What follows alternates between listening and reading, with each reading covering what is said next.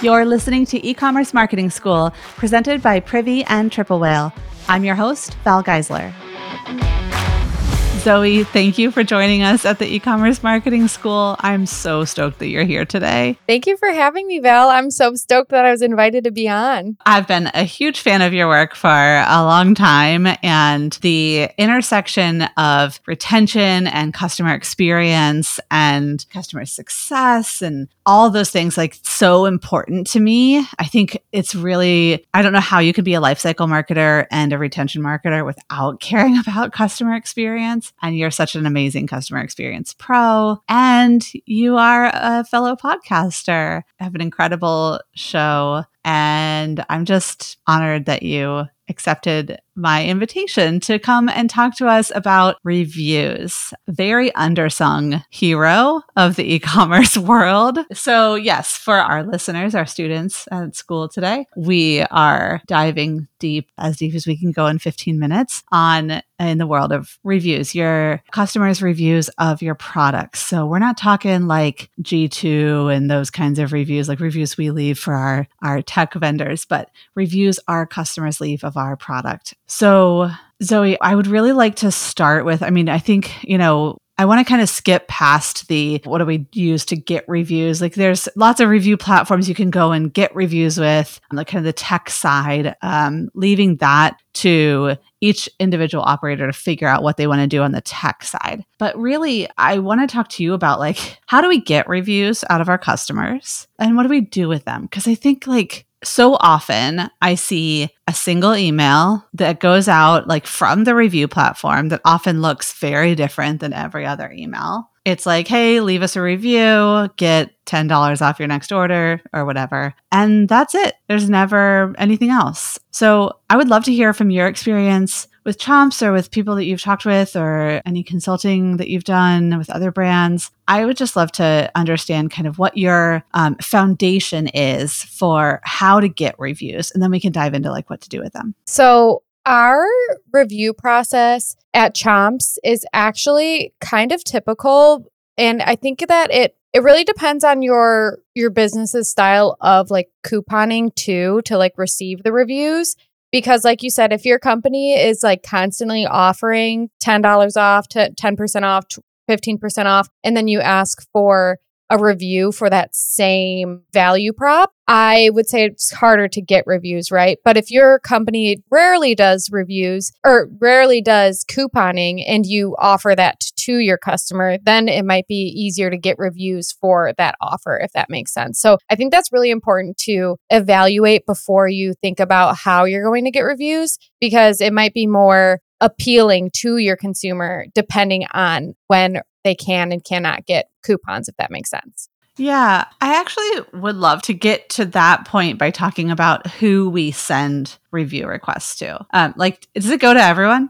So our process at Chomps, we actually we send it to our customers after they've tried a product and I think we we changed it to being sending it like a certain amount of days after they it's marked as delivered. Um, we actually used to send it out certain amount of days after they placed the order, and we ended up seeing an issue actually because sometimes people would get a review request before they got their product, and then that's a whole issue. So that's like something big no no if you, if that's happening. Try to send out your review request after it's marked as delivered rather than as X amount of time after the ship or the order is placed. But we do we ask for reviews in exchange for a 10% or a 15% coupon. They get 10% off if they just write a review or 15% if they write a review and share it on their socials. And we actually get a good amount of people responding to that. And we have thousands of reviews. Uh, we also, uh,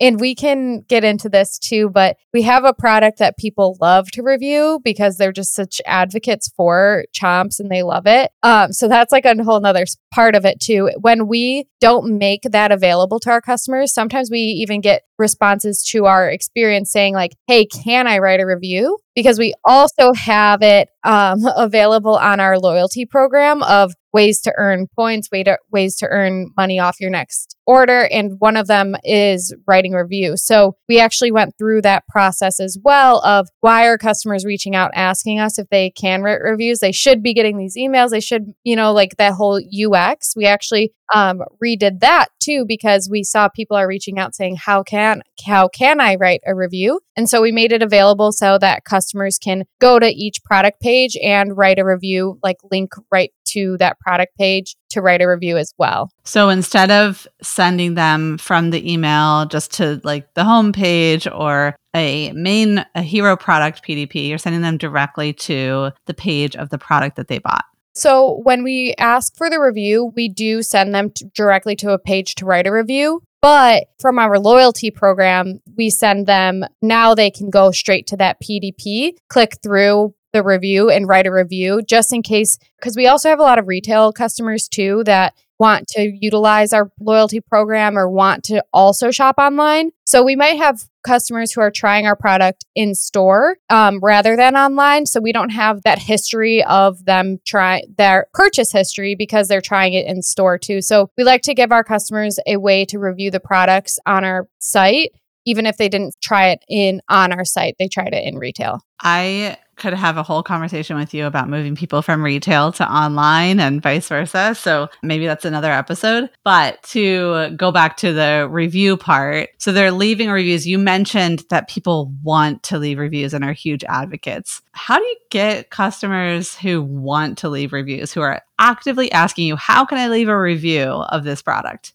So it starts with a great product first. So that's very important. If I think that's a big sign of having a great product is people wanting to advocate for it, wanting to share it, wanting to write reviews. And then again, it's kind of like creating that awareness around reviews. If you want to get reviews, because and if we go back to like the basics of reviews and think of ourselves at, in the consumer's mindset, these reviews are really important to us because you, if you, ha- you haven't ever tried it, you want to go look and see what other people are saying about it. So I think that's like the biggest thing is just having a great product first and then creating that awareness around collecting reviews. So like we said, like asking for the reviews via, via email, having that available on your loyalty program or in your communities, asking a big thing now is having those communities around your brand, around your products and just asking for it is really powerful. You I know that sometimes marketers might feel like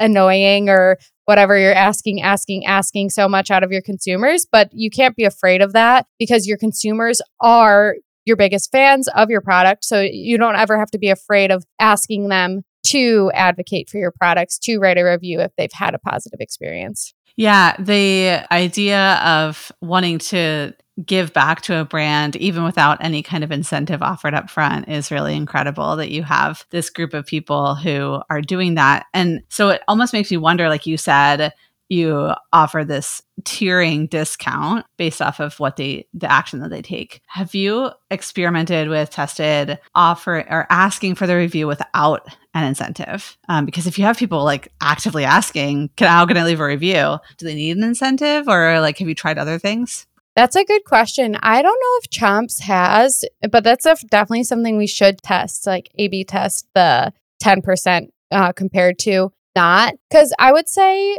we get most of our reviews do come from giving them that incentive. But like you said, we haven't tested otherwise. When we get people writing into us about like hey can i write a review yeah they're not really looking for anything in particular unless they're finding it from our page saying like that says get 10% off when do you have people who mention that in the review that somebody might bring it up or are they marked as you know where you see like an amazon where it says like it's an incentivized review Oh, um, I don't know. We haven't had anyone bring that up. No. Yeah, I mean, I think it's like interesting when people see like, oh, that person got a discount for an activity that I did and I want the discount now even though I did it without having that in front of me, you know. Yeah, no. I mean, we get people asking for discounts all the time, but not related to the review. Do you get people who leave reviews across multiple products? Yeah, w- actually, so we have different, obviously, different SKUs, different flavors, and we can see this pretty easily where our customers try different products and we do ask them for reviews for each product. And they're pretty receptive about writing a review for each different flavor. Yeah, so we do see that quite often. Okay, so you have review asks in the loyalty program. Is there like a little bit of a cross sell, not sell, but like cross, I don't know, pollination between the review ask and the loyalty program? Like, is that a, is there like a soft sell of the loyalty program within the review ask, or is it kind of tied together? Do you push people into the loyalty program essentially through that initial review ask? Yeah, it's interesting because technically, like, our loyalty program is like basically based on point structure. So, like, we're giving points for purchases, like, you know, your typical thing. But then our reviews are coupon structured. So, like, getting 10% off. And technically, they're so they they like fall under one house of just basically rewarding our customers, giving them any type of incentive. So, as long as someone's spending money on the site, then that's getting them into the rewards program, whether or not they signed up for it. Because, oh, okay. So, it's not like a separate program they're signing up for. Yep. Yeah. So, like if someone didn't sign up for our loyalty program but purchased on our site, those points are kind of just like sitting, like waiting for them. And that's up to us to create awareness around the loyalty program, the reviews and everything. So like we're never going to hold that uh, say, oh no, you can't start our rewards program until you do the X, Y, and Z. So the rewards are kind of tied to that as long as if they're getting a 10% off coupon and they use that coupon, then they're spending money on the site, then they're in our rewards program. So it's all kind of tied together. It's so good that you do that because the user experience in the other direction is like awful when you realize, oh, I've spent $300 on this website and I could have had points this whole time. That's a really frustrating user experience. So I'm glad you did it that way. And now we need to have a retail episode and a loyalty program episode.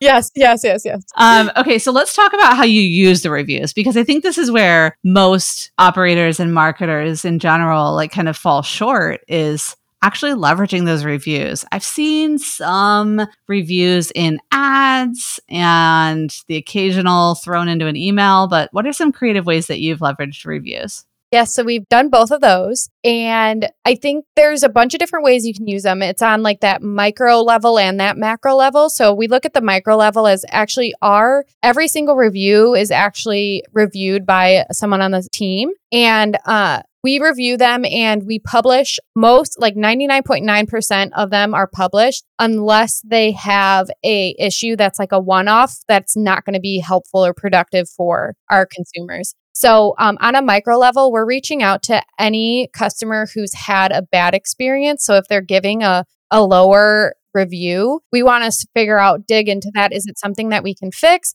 Let's reach out to that customer no matter what, whether we can fix it or not, and just like let them know they're heard. And then we bubble that up and use that internally um, just to improve our products. So that's like on a micro level. We do occasionally also reach out to customers if they write like a, a phenomenal review or if it's something that's like close to home. We call those like our C4L customers, our customers for life. We like try to pick things like if someone said like it changed their life like medically or like this and that, we'll actually take those reviews again on that micro level and like do something special for those customers. So every single review is reviewed internally. And then on a macro level, we are taking those reviews and like making sure one, they're on the site, obviously, but then two, they're being placed in emails, in ads. But we actually do every once in a while, depending on like what's going on on our marketing schedule, but we'll send out complete review emails so that not just like a value prop in a welcome flow, but like an entire email of just saying, like, hey, here's what our customers are saying. And then use those, like, they said this about this flavor in a CTA to go and shop for that flavor. Um, but we'll do complete emails with that. And then even sometimes post them on social media. Like, they're such a great way to sell your products where you're taking these amazing things that people are saying and put them on social media. Our little like CX uh, goal is always like we're one day we're gonna get one of those viral LinkedIn moments where like someone's gonna get our C4L package and they're gonna be active on LinkedIn and post it. So um, you never know it, when you're gonna get one of those moments too. So uh, yeah, but I think the biggest thing is just reviewing every don't just collect reviews, like actually look at them. Review reviews. Review reviews. yeah. Review reviews, everyone. That's the takeaway from this conversation is review your reviews. And then also say that 10 times fast. um, it's not easy. And reviews, like in general, are really good social content. They're social proof. I mean, that's essentially what they are. They're a form of testimonial. And um, we did an episode with Kristen Jones from Suit Shop on UGC, and reviews are a form of UGC, right? Like they're they're content that are your voice of the customer right there in their words exactly how they talk about your brand, how they describe your flavors. Do you ever, and maybe this is like where it kind of goes from CX to another team, but do you know of like reviews influencing PDP, like descriptions, the way that you talk about like you, the descriptive language used on ads or in social? Like, I feel like there's so much voice of customer there that it can be used across the board. Yeah. So we do the ad part is a little bit, we just reopened our ads and restarted using ads because we had we actually were we had an inventory issue in the last like year. So we're testing some of those things on ads now. But actually um some of these things that people put in reviews we're using it actually just like opens up a door for people to give even more feedback. And we use those things to bubble up to innovation even. So um yes we're like using an a b testing different saying different things in emails and ads and everything. But we're also just we're using that information where yes they're talking about that product but a lot of times they'll say we love this product like make it in can we have this in chomplings? And we're using that information and logging that information and bubbling it up to our innovation because we're always looking for what the customer wants. And that's another thing i think we're getting better at this but not making what we want but what the customer wants. And reviews are a perfect way to be able to collect that. And we could get down a whole nother thing on another podcast about surveying your customers but just opening up that that floor for feedback from your customers via review it's a lot of times not even just about that product, but they're asking for more or um, different sizes, etc., about your product. So we use that a lot. Um, last question, because you mentioned surveying, do you do any kind of like tagging of customers who did leave a review so that when you are doing surveying or other kind of gathering information from your customers, that's the first group you go to? Because I feel like somebody who left a review is pretty likely to fill out a survey for you too. Yeah, I actually started this group called the Flavorites. So, like our favorites, but the Flavorites. And uh, because when we started writing, and this could be definitely a good way to survey and get information, but I had that feeling where uh, everyone from Chomps was like saying, like, we just had like this whole topic of reviewing and surveying our customers. So we had all these ideas of like, here's the different topics we can talk about and survey our customers. But I was like, okay, but I can't send out six surveys to our entire email list every month. So our idea was create send out an initial email inviting people to this like exclusive community of getting feedback and these are the people who opt in basically to like they know that surveys are coming. They they know they're going to get something in exchange whether it's a gift card whether it's a swag item whether it's something. So we created a, like a landing page where people can opt into this list and we call it our Flavorites community. And those are the the people that we will survey um, more than our normal consumers. And it's more than just they buy a product. We ask them to, to review. It's another group that we can like we've prepped them. They know that they're going to get this uh, these asks from us. So it's like a whole opt in group, um, and we like to treat them like exclusively like and give them even like our early access to sales early access to new products um, in exchange for th- their very valuable feedback it's one of my favorite things that i think every e-commerce brand should steal from the software world, which is a customer advisory board. That's what you have with Flavorites. Is like they are, and and if you're uh, if you've ever been involved in SaaS, you know that this is a very common practice. A group of customers who are very likely to want to participate in product feedback, in understanding like early beta tests of various features of your product and on i mean it easily translates into ecom and i'm glad to hear you're doing it because i don't think enough brands are like really taking advantage of that and kind of just gosh it saves you so much time and energy developing products that nobody wants um, because you have this whole group of people who are telling you exactly what they want or like instantly no i don't like that message. I don't like that wording. I don't like that packaging uh, you know whatever it is the you can you can run so many different things by them that um, they re- like represent your core customer. So that's really cool that you have that group. Yeah. And just to piggyback off the conversation before, too, we just recently sent out a survey that was uh, like an innovation survey. So asking our customers what they'd like to see next. And but at the end, we we opened it up to say, do you have any other feedback? And we got so much great feedback and like it can tie into the review topic too of just opening up the floor and asking for information or your what's going through your consumers' heads. It's just so good for like ideation, just for listening to your customers, getting back on that consumer level. So it is surveying and reviews uh, are just great for that to just like get back to like what's what do your customers actually want yeah, let them like write in their own words because so many brands kind of default to this like multiple choice or pick one of three or whatever, you know. I think that it's a real miss to not let them write in their own words. Yes, it is more work on your part to go back through all those answers. And some people are going to write five words and some people are going to write five paragraphs and everything in between. But the value you get from that and the time you spend parsing through that information is going to be time well spent on future projects because just you only get so much out of multiple choice and, and bar graphs on survey results. So having that long form qualitative data is really important to kind of match with what are their buying habits on the website? What are we selling the most product of? All that kind of quantitative stuff. When you have both together, it's like the perfect marriage of